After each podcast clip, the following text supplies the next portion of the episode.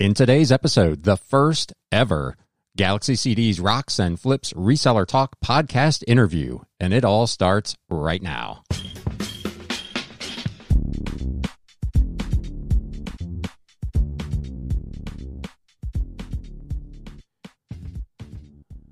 Hey everyone, welcome to episode number 24 of the Galaxy CDs, Rocks, and Flips Reseller Talk podcast. My name is Ryan, and as always, I am coming to you from the Batcave. In today's episode, we've got a brief reselling news update, a modest Galaxy CDs, Rocks business recap, but most importantly, we have the first actual interview on this podcast. When I started this particular portion of the podcast, I called it the Reseller Talk podcast because my full intention was to interview other resellers and talk about reselling.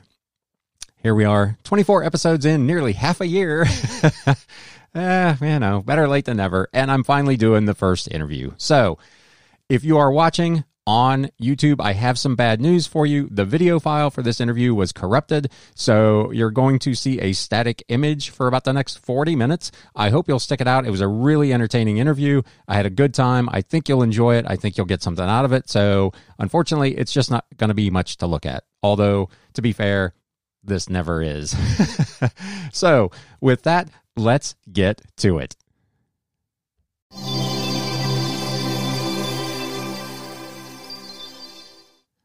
Hey, everybody, welcome to the Galaxy CDs, Rocks, and Flips Reseller Talk podcast debut interview. You are actually the first I am really excited to have with us today. Uh, a fellow YouTuber and reseller who seems to do it all. He's got a great YouTube channel, does live shows, great what sold recaps. He even did a dance challenge last week. Uh, please give me a, a warm welcome to Derek from Fundamentals of Side Hustling. Glad to be here, Ryan. it's my pleasure. uh, so, welcome. For all my uh, viewers and listeners who may not be familiar with you, uh, tell us a little bit about yourself. So, my name is uh, Derek. I've been on YouTube for about uh, probably about a year now. Uh, well, close to a year. I just decided to jump into this journey on YouTube after my son pushed me to do it he uh he's like dad you should start a youtube. And uh so guess what? I started a youtube. Uh i've been reselling for for quite some time now. I just went full-time reselling probably about four or five months ago. Uh, it felt like it was full-time for a while now uh, but you know i just took the dive uh, just to free up more time for myself and my business my outside business that i have also. Uh, so it just felt like it was right. Decided to jump in and do it, and uh, haven't looked back. It's it's been it's been a joy actually. Actually awesome. being able to do it. Now you work longer, you work a lot more hours, but it doesn't feel that way. Right. Now a lot of times when you've got your own business, it, it doesn't feel like work most of the time. there are days you come down here and I'm like, oh my God, I can't believe I have to do this again. But so right. you've been doing the YouTube for about a year. What kind of what how's it been? What's your expectations of it? What, what kind of what are you doing it for? Well ryan when, when i think yeah you you see me a few times and uh, i'm i'm kind of a cut dry person. Uh, i really don't hide too much. Uh, i'm a kind of take it as you see it type of person. Youtube for me has been fun just just seeing the the tunnels you can end up going down and, and the interesting things you can find but at the same time, just like with anything else, uh, you know, there, there's just challenges that come along with it. A lot of people, there's a lot of people that that want to use you or use uh, certain people to to gain fame in a sense, and uh, they'll do whatever it takes to to get on top. And that goes with anything that you do. Sure. I think that's the biggest pushback that I've had is uh, it's just the fake people. I, I don't like fake people. It, right. It, it just drives me absolutely crazy. yeah. Now, have you had like people approach you trying to get on your channel or, you know, jump on your lives and, you know, kind of steal the show kind of thing? Or what kind of experiences have you had that make you feel like that? Uh, you know, I'm a I'm always a spectator. I, I, always dissect things and I see it. I see it happening, and I, I see how people use other people. And I've always said uh, with with my channel and along, you know, with Regina, my my friend who I do a live show with, right. that we're going to do it right and we're going to do it natural. You know, we there's no gain trains, there's no follow right. for follow. It's you know, we follow the people that we generally like. We follow the people that we generally want to see them succeed, and I want to see everybody succeed. But you really want to dive into some people just to just to watch their growth process, and uh, you know that's really no one's really tried to jump on any type of bandwagon because I'm not big enough to have a bandwagon, sure. but you do have people, as we call them, culture vultures that that want to pull things from you at a particular time that may benefit them, and I just don't. I don't divulge in that. right, right. Who are some of your favorite YouTube channels in reselling? Uh, obviously, Regina. Yeah. Uh, that, um, my crown partner. She's just so genuine in what she does. Uh, Dante, Prison for Profit. I like him just for the simple fact of his story and and uh, how he's turned his life around and his energy, his positivity. He's he's pretty transparent. Yeah. Some of the bigger guys I like. I don't really watch too many bigger guys. You know, I like to watch a lot of the up and comers and watch them get big. But I think the most genuine big guy that I watch is a Cincinnati Picker. Yeah. Yep. You know, he seems to be more genuine than than any of the bigger uh, resellers or this category that that I've seen, and uh, yep. you know, I follow him and and he just sticks to what he what he does and and he says what he wants to say and really doesn't care yep. uh, how people react to it yeah and he is i've met him actually i did a video way back when i first got started with this i picked he had bought those storage units and I went out and uh, took some stuff off his hands, and he is genuinely the same guy in person that he is in those videos, which is really really yeah. nice to see because a lot of times, like you say, you're you're a little worried that it's one thing on air and something else yeah.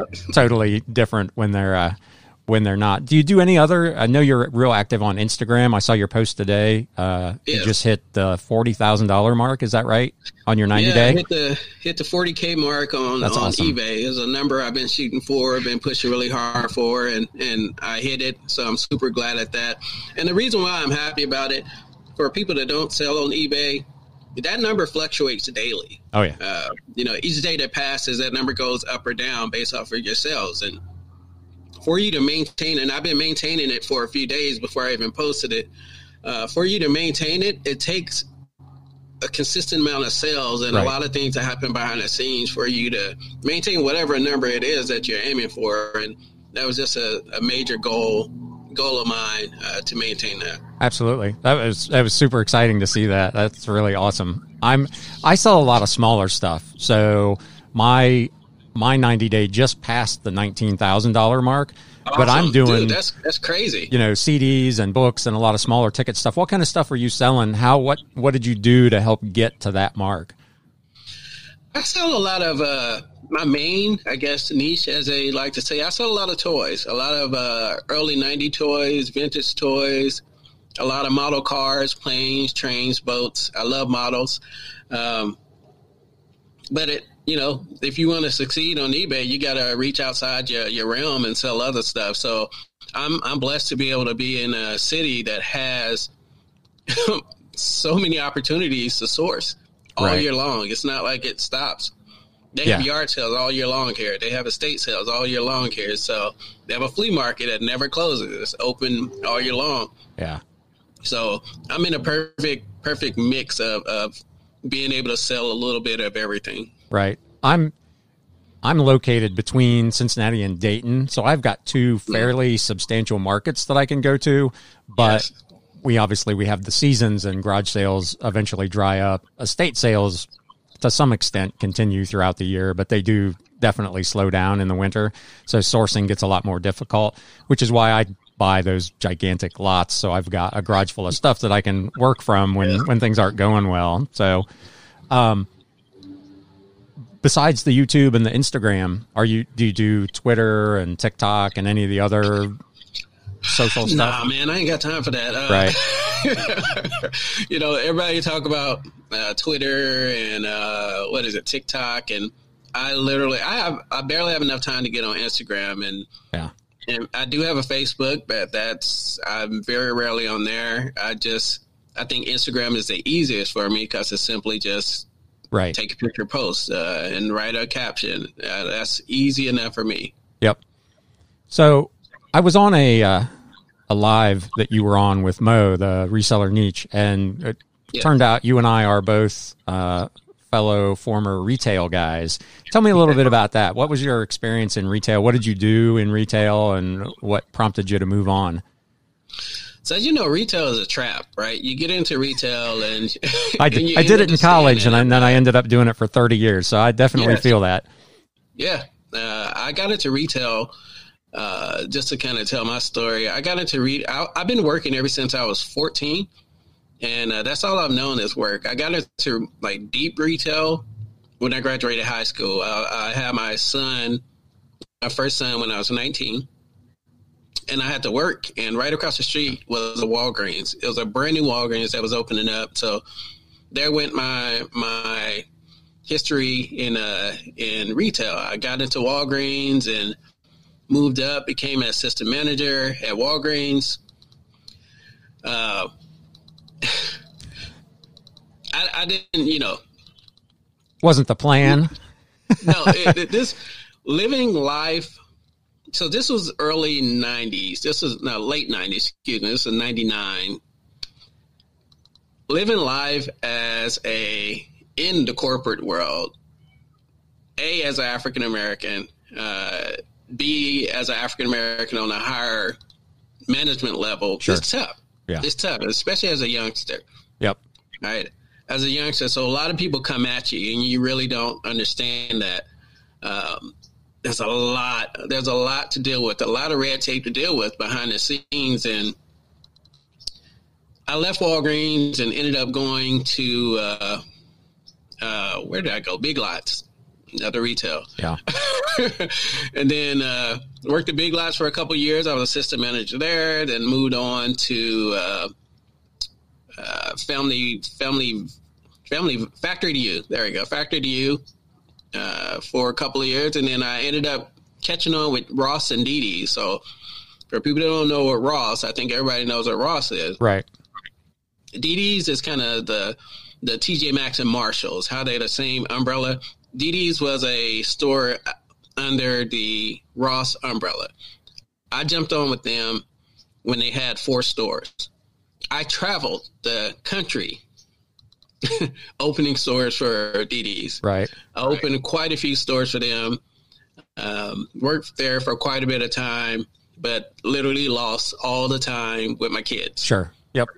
Uh, and uh, that essentially was the reason why I ended up coming out of the retail because I, I, the hours, you know, you work oh yeah 13, 14, 15 hours on, on any salary. So, right. And plus, especially really if you're traveling. yeah. Yes. Yeah.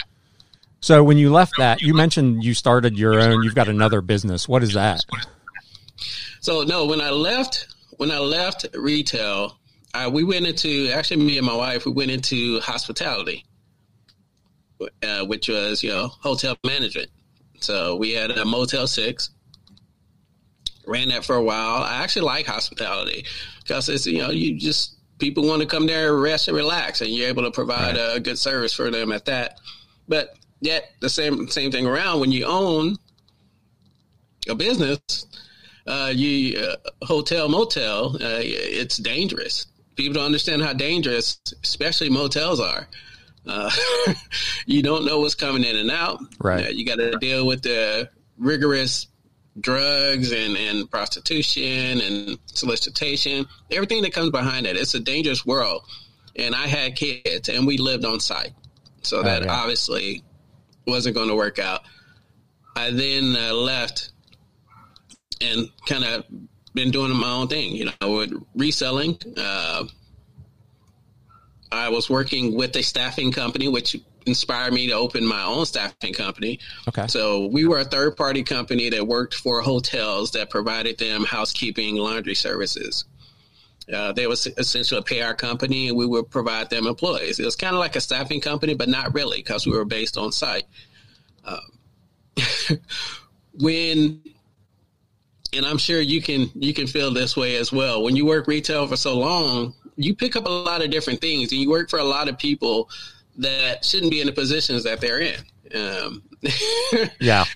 so this was one of those situations. Uh, I worked for a company that the owner shouldn't have been the owner. Uh, he just was blessed with money. Right. And he started a business and he had a lot of great people running that business, but he had no, no, no skills at all. He had no, he was just a money man and he made it hard for everyone that was working hard for him. So I said, you know what? I'm done. I'm, I'm not, I'm not working for right. anyone else.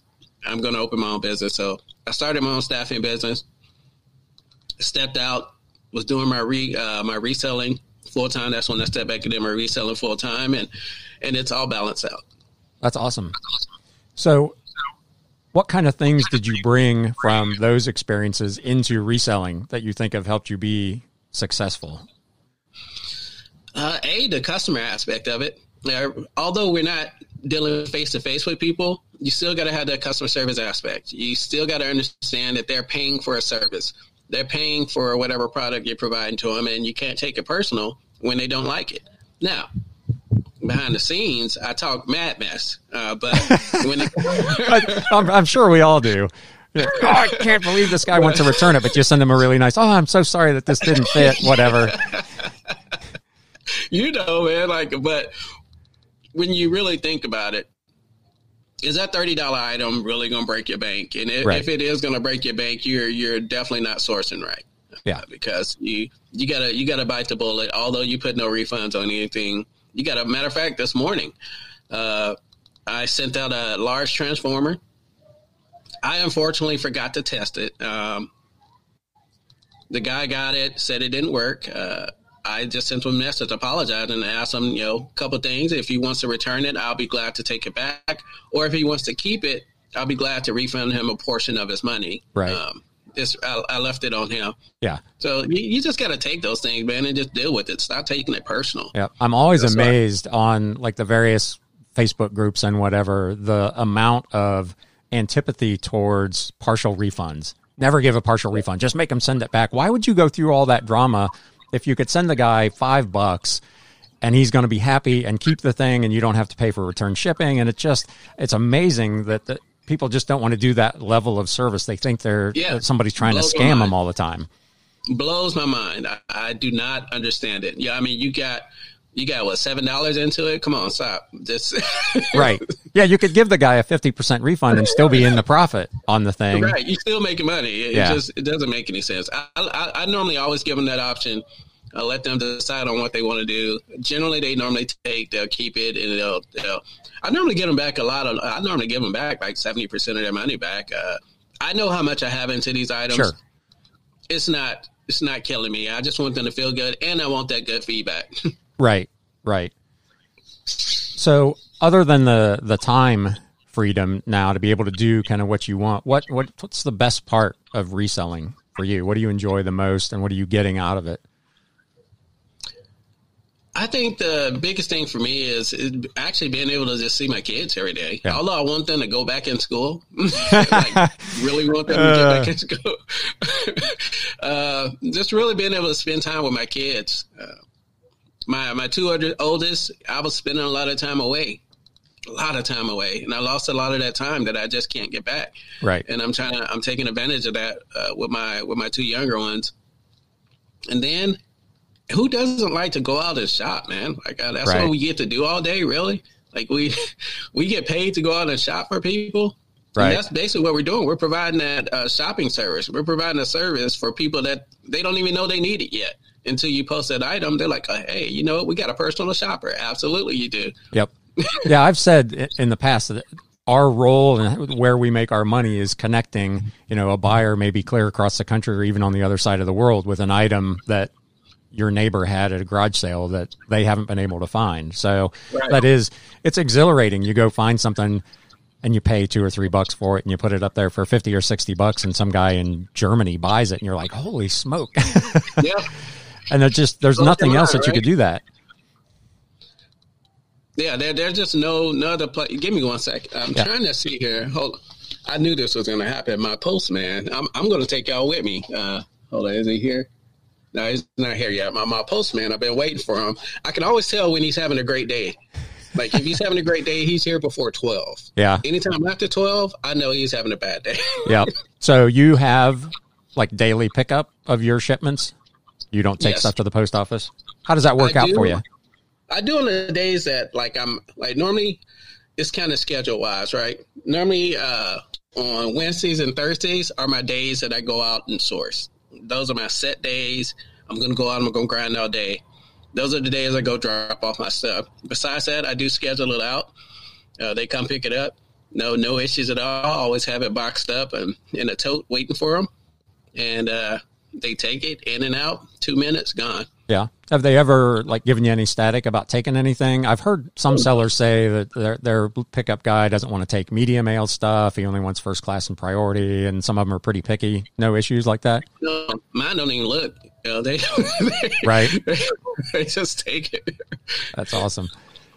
So you did a video not long ago, uh, going to a thrift store and kind of indicated that was not your favorite thing to do. So what, Yes. what what are your favorite types of sourcing? Do you garage sales, estate sales? Do you have a preference of one versus the other? Mine is estate sales. Uh, I love estate sales, and and my postman did just pull up out front. So I'm going to take y'all with me.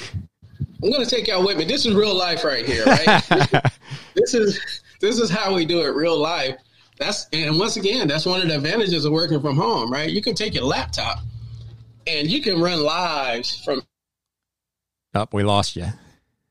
anywhere, anywhere, and talk to people, fellow resellers from anywhere. Man, I come on, man, I love it. I freaking love it. Yeah. I'm gonna sit. You mind? I'm gonna sit you down for one second. Nope, you're good. And my apologies. I'm gonna sit you down here. See if y'all can see my poster. There we go. She's to be famous and she has no idea. So how did yeah, you how did you get started in reselling? Uh, my story, uh, just to keep it, I had to clear up some room. I had a shoe. I have a shoe issue. Um, I love, I love Adidas, and uh, my wife gave me an ultimatum. She said, "You know what? You're gonna get another pair of shoes. You need to clear out a pair." And I just wasn't going to give them away. Come on, I spent Right. time finding them, so I had to make something out of them. So I posted posted my first thing on eBay uh, quite a few years back, sold it, and ever since then, I kind of been hooked. Yeah. How easy it was to, you know, a lot of trials and tribulation, a lot of buying, a lot of bad things. Sure. What What do you think was one of the biggest like bad buys or mistakes that you made along the way? oh man, uh, my biggest was a snow, the uh, snow blowers. I had uh, living here in California. These uh, snow blowers came up on auction, right? Now in California, we don't need no snow blowers, uh, so they were cheap. They, I got them, I got them for like, I think like twelve dollars each, and they were selling for about hundred and fifteen dollars. And uh, I was like, man, I'm winning. I'm about to make all kinds of money. Right. I got this. so I got the snow blowers. Thought I was going to make a lot of money. Kind of find out these things are extra large. Not only are they extra large, they don't even fit in my car. And I bought six of them. One don't fit in my car because of the the width of. it. I had a little. I had a Chrysler at that time, and it was just bad business. So I had to get a truck to pick them up. Number one, and then they weighed so much that they I had to get charged for oversize Yeah. to ship FedEx. I ended up, I think I ended up losing like twelve dollars each on, on each Right. one of those things.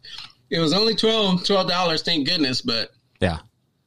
I learned a big lesson from that. I, I don't buy anything that big anymore. Right. yeah. A lot of people they don't even want to mess with like vintage electronics. You know, VCRs, DVD players, that kind of stuff. For that very reason, you get into that dimensional weight thing, and if you're Yes. not really careful, man, you can cost yourself a ton of money. Oh my goodness, you gotta and that you gotta learn. You have to learn the thresholds in, in shipping. You gotta know Right. that if I if I ship twenty two inches instead of twenty one, it's gonna jump up twenty five dollars. Right? It's just those little nuances yep. uh, that you gotta find out about shipping. Yep. And that comes with time, man. You know that's that's the thing of reselling, or it just comes with time. You you learn it. You go through growing pains. Right. It's part. It's part of the thing. Yeah, I was just going to say, uh, probably everybody that's got a reselling YouTube channel has done a video on shipping and explained that very thing, you know, the size and the weight and all that. And until you've gotten burned by it, I don't think it really registers. But the first time you lose a bunch of money because you miscalculated shipping, ding, ding, ding, it, it, it- you know, the light comes on and you're like, oh, okay, I, now I know what I need to do. But you, you try to help people out and then sometimes they just don't, don't pick up you- what you're putting you down. You got to let them deal with it themselves. You got to let them go through it. Yep. So, what other recommendations would you have that a first time reseller probably won't listen to? Yeah, and that's man, that's so funny that you said that. They don't listen. They don't- you know, you just you get to a point to where you just stop giving out advice. I'm like, I don't know what to tell you, man. Just have fun. I don't know. You know, my my biggest thing is if you're gonna do it, do it. You know, don't don't don't be Right. flip flop. Just if you're going to commit to it, just commit to it, regardless on whatever you're selling. And I'm sure everyone has heard this a thousand times. If you're going to start, start with something in your house. right. Start with the basic essentials in your house.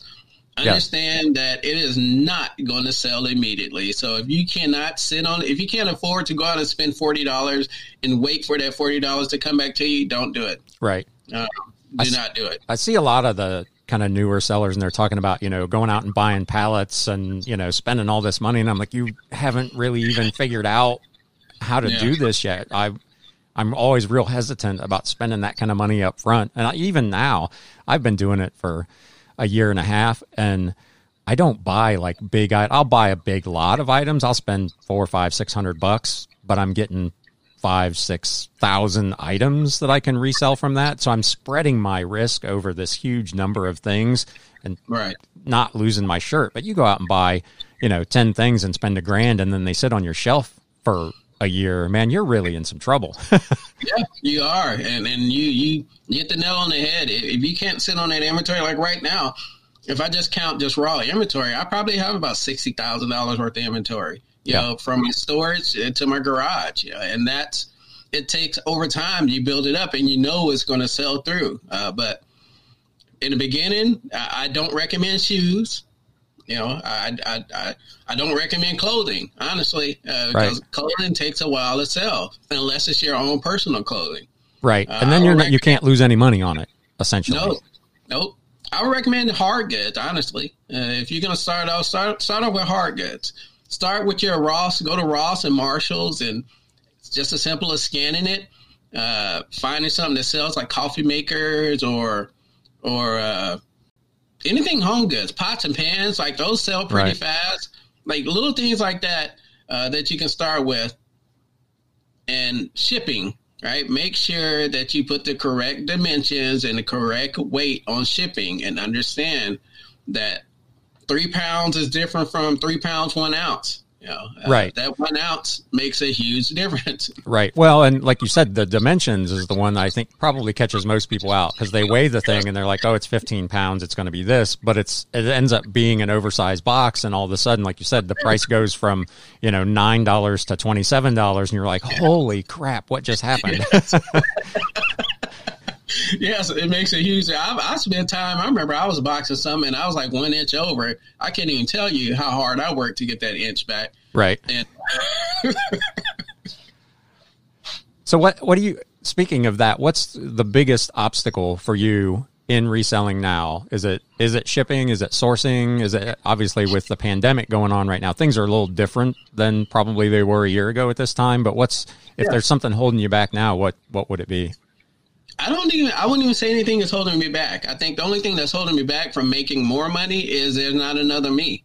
Uh, I just wish, you know, I just wish there was another me. I know next year I was thinking about getting someone to work with me uh, part time, but you know that's a that's a whole other aspect, right? When you're in California, especially, right? You have someone work for you. Uh, if it's not family, there's a lot of legalities that falls behind that, and uh, you know, thankfully, I, I would simply just uh, employ them through my company that I have, and so it's a little easier for me. But it's it's just not that easy to just have someone work with you. You right. got to be careful. You got to be careful. Yeah, because you may try to treat them like it's contract labor, but if you're directing them in any way, that's not really how it works out. And I know California is particularly persnickety about that. They're very dialed in with labor laws and all the rest of that. Yeah, we we are we're sticklers here in California, and for for those labor laws, uh, yeah. people love suing people out here. Right. so do you have, other than that, any hesitations about hiring people? Because one of the reasons I left traditional retail was because I was tired of managing people. I was tired of dealing with the drama of, you know, trying to get a bunch of 18 year old kids to successfully execute my business. right. So I'm kind of in that same boat now. I've probably reached a point where it would be helpful to have some people, but I'm not I'm not convinced that's the path I want to go down for a lot of those reasons. Is that yeah. kind of where you're at? Yeah, absolutely. Uh, you you you got it right. I just I don't, in particular, just just keep it one hundred. I don't like people. All right. Uh, people, I saw you say that in one of your videos a couple weeks ago. they, they, don't, you know, when you work retail for so long, you, you grow, you, you, you get that inside of you because you've seen the good, the bad, and the ugly. You've seen it all. And, and it's, right. the, the ugliness kind of stands out more than anything because you're the one that personally has to deal with it based off of your your uh, your position. Yeah. And when you're the one that has to do the discipline, and when you're the one that has to do the training and the hiring and the firing, uh, it's it's taxing on you mentally. Right. To, to where you just say, I'm not going to deal with people anymore. Yeah. And uh, that's that's really the biggest pushback is do I really want to deal with with anyone? Uh, and uh, right now, I'm more on a 70% no, 30% yes, because they may be able to help me, which is why I probably want to go like one or two days, possibly. You know, and that I think that's all I can take. Right. yeah. Now, have you thought about doing like the virtual assistant path? I know a lot of folks do that kind of thing, but mm, no, I, I don't sell the type of items that that require someone to have a virtual assistant. Requires me to have a virtual assistant. I don't sell clothing really. Um, the stuff that I sell is just one of those you list. You got to take. You got to physically be here to take a picture of it and list it and right. put it in the inventory. Now you mentioned like the toys and the models. What? How did you decide that you wanted to go down that route? Is that just something that was available to you, or is that something you had interest in, like from jump? Uh, I, I, like I like the toys and my well the toys in general. I like the toys because it, it, it's it's kind of one of those things. It's it brings it makes people feel good, uh, especially the the vintage toys. Right, it takes them back to a time in their life uh, that that was probably fun to them. Uh, right. They and there's an abundance of it. Right. There's there's a huge abundance of, of vintage toys and and things, and people are always looking for it. People are always looking to capture their their childhood, regardless on the sure. age that they get. That that resonates from the 21 year old that's looking for a toy that they had three years ago to the 90 year old that had a toy back in the day that reminded them of their grandparents. So that that's always a category that's going to sell, always. And the models is kind of trended more towards the older, sure, the older people. Right, kids aren't putting models together. Let's just keep real. They don't. We can't even get them to sit down and, and, and eat a sandwich. Nonetheless, uh, put a model together that's going to take four days to, to glue and paint. Right. Uh, so the models they sell over time. They're not quick sellers because I like buying the older models and they're a little bit more expensive to mm-hmm. buy. And the people that buy them are going to be the ones that appreciate how hard it takes to put it together and, and the final product. Right. So, are there any toys or models that you absolutely will not pick up? Uh, I will not pick up any more '90s Star Star Wars. I have boxes of Star Wars. Uh, some are valuable, some most of them aren't. You know, you you they're the five to ten dollar, and and I'm trying to re, I'm trying to shift my store as well. I'm trying to shift my price point upward in my store and, and things like that. They're great fill-ins, right? But my true fill-ins are are things that's going to sell each week. Uh, Star Wars aren't going to sell each week. You know? Yeah. Fill-ins or has to be has to be something that I know that's going to move, like a book or or something like that. So yeah, I will not be buying any more of the the five to six inch Star Wars figures. Right. Do you have what's your dollar threshold? You won't list below ten bucks, fifteen bucks. Do you? What's what's the floor for you? My threshold that I'm trying to get at, I don't want to list anything under twenty dollars. Okay. Yeah. And with the goal of doing what two x, three x, four x your money, what what's kind of your target? My goal right now is I like to do uh, probably about 160 ROI. Yeah. Uh, so, you know, two and a half times, uh, two times my money. Yeah. Now you've got, if I remember right, you've got like a dry erase board. You keep track of all that stuff on an ongoing basis, right? Yes. Yeah, yes, you showed that correct. in the video not too long ago. Uh, do you think that's helpful for you? Oh yeah. yeah. Oh, oh yeah. I, I feel like and it, I think this goes for everyone. I, I, I really feel like if you had a significant goal, a realistic, realistic is the key.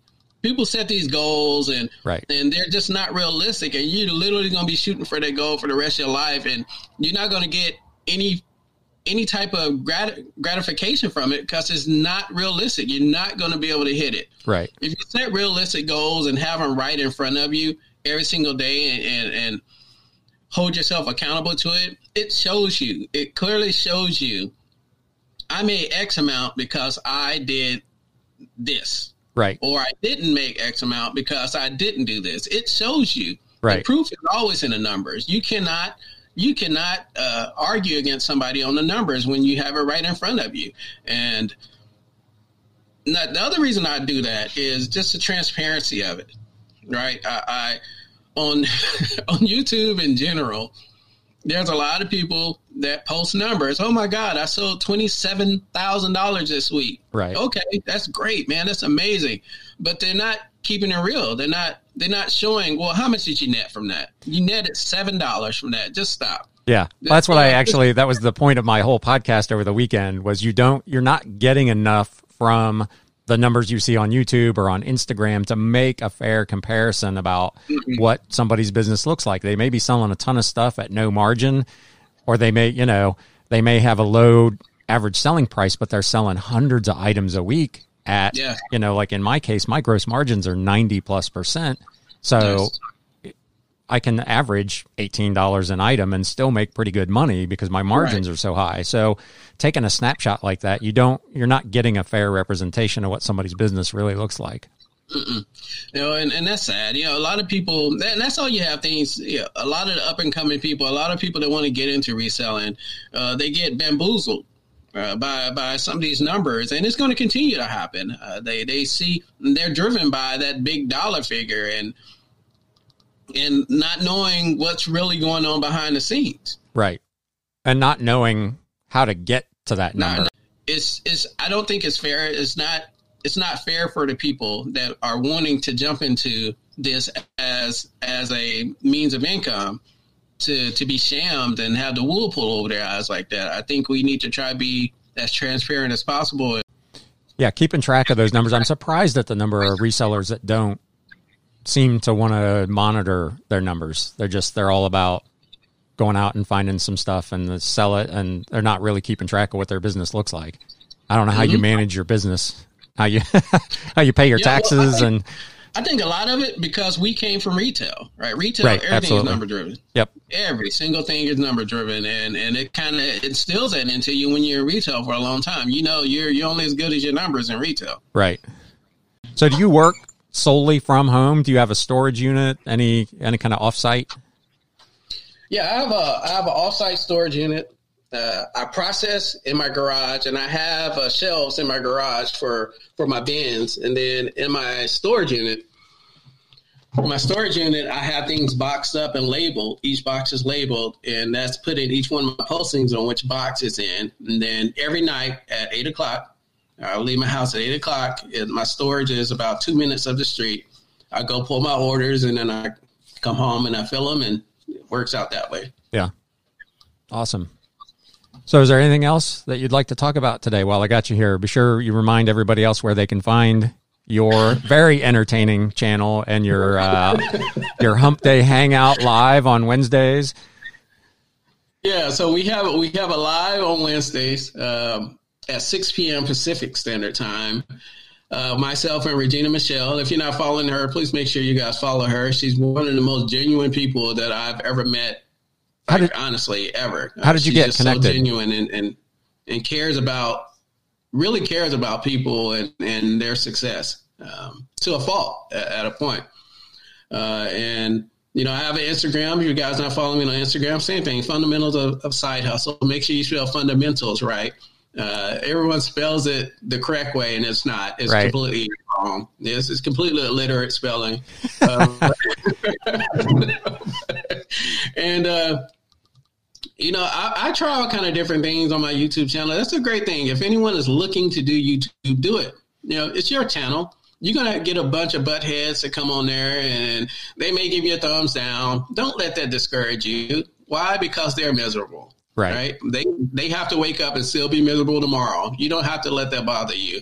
Go ahead and do it, man. I, I my channel is not, which is the reason why I named, named it Fundamentals of Side Hustle. I didn't want to get trapped into a niche, right? Side, side hustling can be a little bit of everything. Sure. And uh, that our show uh, is gonna is showing that we bring people on our show. Like tomorrow, we have someone who who she's just a vlogger and uh, she makes money from from vlogging. Uh, we're gonna have her on there, and then at the nice. end of the month, I have a close friend of mine who's who's in the marijuana industry and uh, legal like and he's going to come on and talk about the legal aspect on opening opening a dispensary and the, and the red tape that goes behind that. Uh, so we're we're having different people on and just just trying to trying to gauge our show off of just entrepreneurs, regardless on what the field is. Uh, right. It doesn't matter. You know, if you want to join our show, and you're an entrepreneur and you you want to talk about your hustle and how you make money legally, of course, because right. it's crazy that we have to say that, but right. Uh, but if you want to come on my show, you guys can always hit me up on on uh, on Instagram. Yeah, we we don't we don't care uh, if you if you can hold a conversation and, and don't come on the show with nonsense. We will be glad to have you on the show. Awesome. Well, I will make sure there are links to uh, your channel and Regina's in the show notes and the description below. Uh, I really appreciate you taking some time out of your day to join us and uh, talk to my viewers and listeners. And uh, hopefully, we will see you again. Thank you so much. No, I appreciate you, Ryan. Thanks for inviting me, man. It was my pleasure. Absolutely.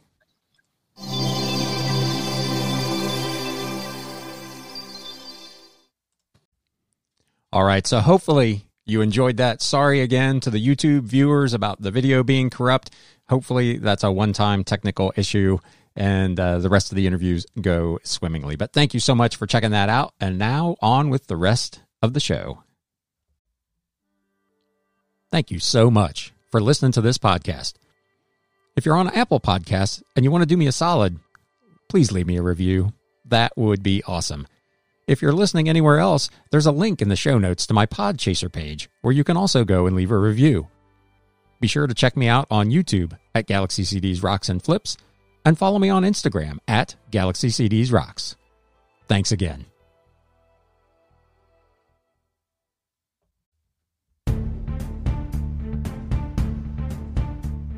News updates.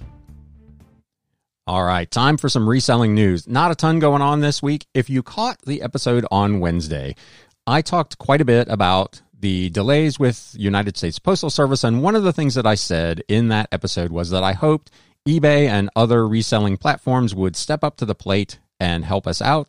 And shortly thereafter, eBay did just that. They may not have gone quite far enough just yet, but it's a start. They're at least acknowledging that there is a problem and a potential issue for sellers. So on December 10th, they issued an update. eBay have reminded buyers and sellers that U.S. shipping is hitting record highs this year due to COVID 19, and as a result, shipping times are less predictable than in previous years. That's really, that's a pretty generous way of looking at it. So, uh, in order to protect sellers, they, eBay is using more signals to protect late shipping metrics. So eBay quote, late deliveries this holiday season will not impact your seller performance rating as long as you continue to meet the expectations you set in your listings. You receive credit for shipping on time when any one of the following happens. Tracking shows a physical carrier scan anytime within your stated handling time. This one still potentially is an issue because not all items are getting scanned as they should. There have been any number of sellers who, particularly over the Black Friday weekend, dropped off packages which did not get scanned for, in some cases, still have not been scanned. And here we are almost two weeks later. So there are still some issues with that one. Secondly, a buyer answers yes to item arrived on time when leaving feedback. Or third, tracking shows a delivery scan within the latest delivery date for the shipping service selected. Even in cases where a buyer may see a faster delivery estimate, your shipment will be considered on time if it arrives by the latest day for the shipping service. For example, if you use a standard shipping service with a one to five day delivery time, plus your stated handling time of two days, the item needs to arrive within seven working days.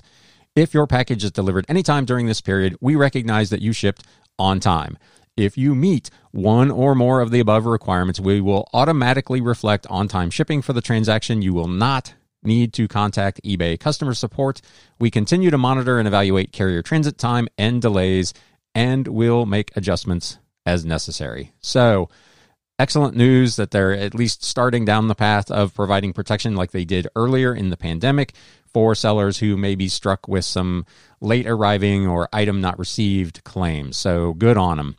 Uh, eBay are also updating estimated delivery dates to provide buyers with the best information possible. So they're extending that window out in what they're showing potential buyers. So hopefully this at least resolves some of the potential downside issue in terms of feedback and refunding and that sort of thing. It uh, clearly does not solve the problem with the late shipments that UPS or USPS rather is experiencing, but it's a start. Problems with this sort of thing um, are not limited to eBay. Amazon is facing kind of a different issue, and their sellers are. Um, Amazon sellers worry that they can't meet holiday demand as company limits warehouse space. Amazon in August instituted limits on product shipments from third party sellers who use its warehouses in an effort to make sure it had enough space to store all the goods for the holidays. Third party sellers, however, are saying they can't restock products quickly enough, causing them to run out of inventory and lose out on some holiday sales. So this has been ongoing for some time, but just now, as we're getting really close to the end of the season, it's really starting to be a problem. This limit applies to all product categories and they differ on an item by item basis if you have a, a product that has already been in FBA and has a 90 day sales history, that's the number they're using to determine how much of that product you can send in. If it is a new product for you, however, they are limiting it in some cases to less than 200 pieces per shipment, which can be a real problem if you've got a fast moving line of product.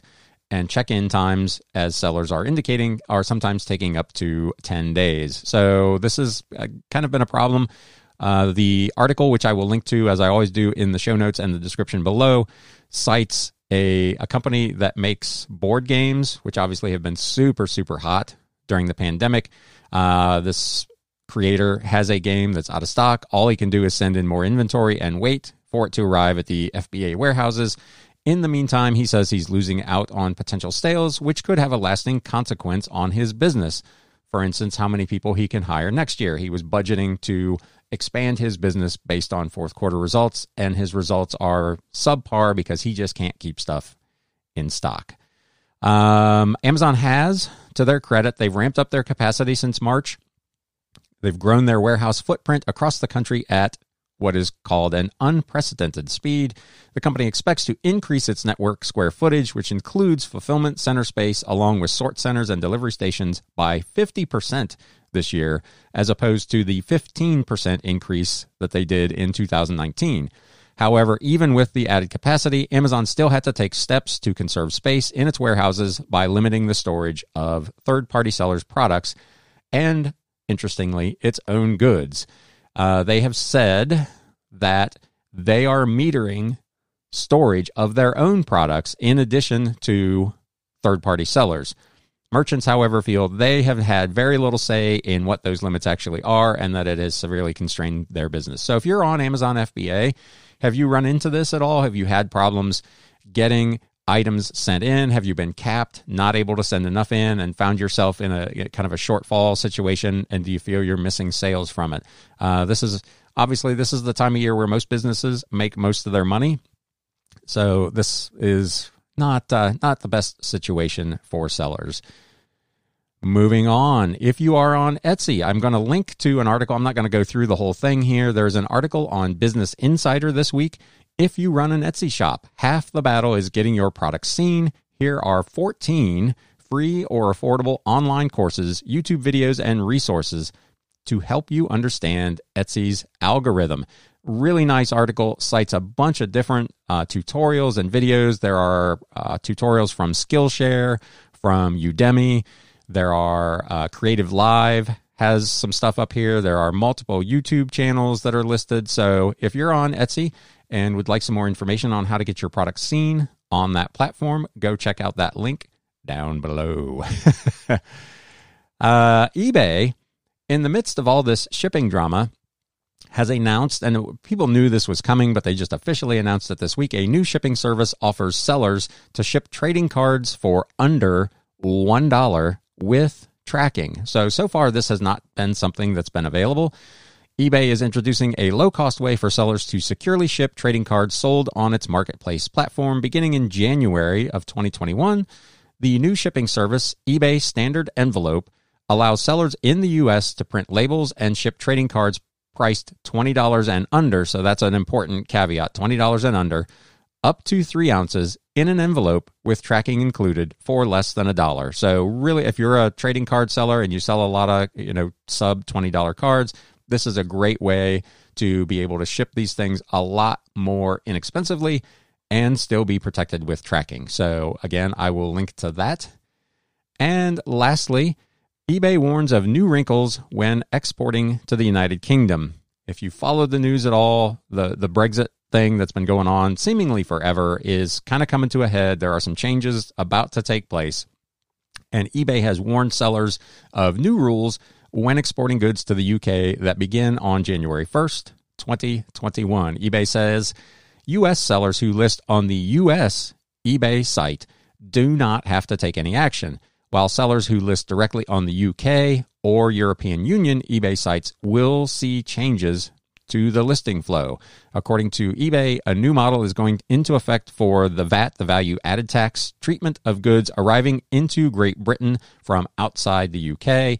And this will be reflected in your listings if you list on eBay UK or the European Union version. So if you're one of our overseas listeners, and I know there are some because I looked at the metrics, uh, we have several, particularly in the UK. So uh, be on the lookout for that. There are some changes coming to how you list and how the payments are processed in, in terms of including taxes like VAT and so on.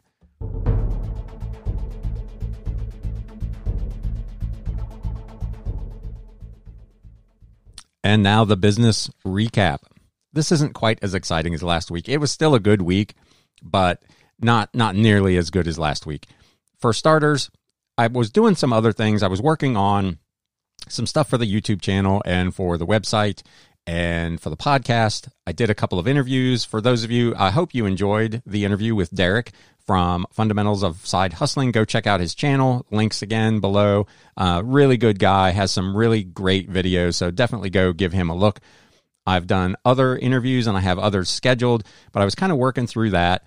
And to be fair, I was feeling a little bit burned out on listings. I've essentially been doing 150 to 225 listings per week, every week for, man, as long as I can remember. It's been months. And I was pretty crispy. So I cut myself some slack this week. I kind of scaled that back a little bit. I still did 110, uh, but really was trying to do keep it to 20 or less a day, just enough to kind of keep things going, especially given all the problems getting stuff shipped. I felt like this close to the holiday, maybe it doesn't make a lot of sense for me to expend a ton of effort listing old books that are probably not going to be Christmas items anyway. So I relaxed that a little bit. So 110 listings this week. In terms of sales, it ended up being a pretty decent week. Nothing as spectacular as last week, certainly. I did score another sale on Bonanza. I've talked about that before. If you're not using, if you're on eBay and you're not using Bonanza, there's a link in the show notes in the description below. Click on it, go on over there and walk through their process. It's really easy to get set up. It may only be a sale or two a month, but it's extra money and it's so easy to do. So I did have a couple sales this week on Bonanza.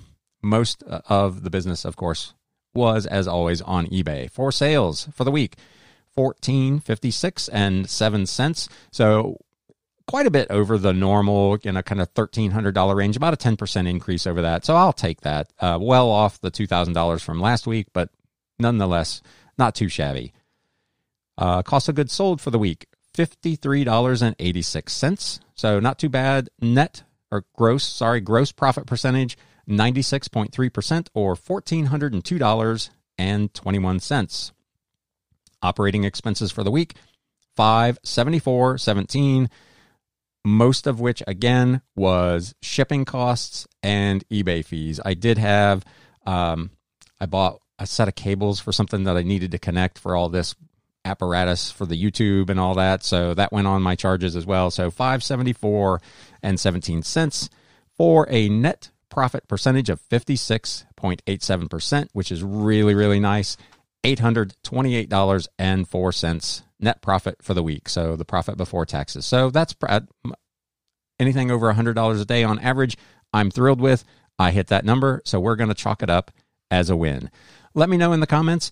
How is your fourth quarter continuing? We're starting to get down towards the nitty gritty here. Um, let me know how your shipping is going. Have things improved? Have they stayed the same? Have they gotten worse? I'm still seeing a lot of comments on the video from Wednesday that sellers, particularly from, say, the 26th or 28th of November through the 3rd of December, have a lot of stuff out there that has not been scanned and has not arrived. Seemingly, though, stuff after that is moving okay. So let me know how that's going for you. Have a great week. Stay safe, stay healthy. Tune in next Sunday to this podcast where I will be interviewing Dave, Midwest Picker, on YouTube. Uh, we're going to have a really good chat I hope you enjoyed today's episode. And uh, if you did, leave us a review. If you're listening on iTunes, leave us a review there. Review there. Otherwise, go to my Podchaser page and please uh, give me that five star review. I would really appreciate it. uh, thanks so much, as always, for stopping by. And now it's time to sell. Thanks, guys. You have been listening to the Galaxy CDs Rocks and Flips Reseller Talk podcast. Thank you so much for tuning in, and we will catch you again next time.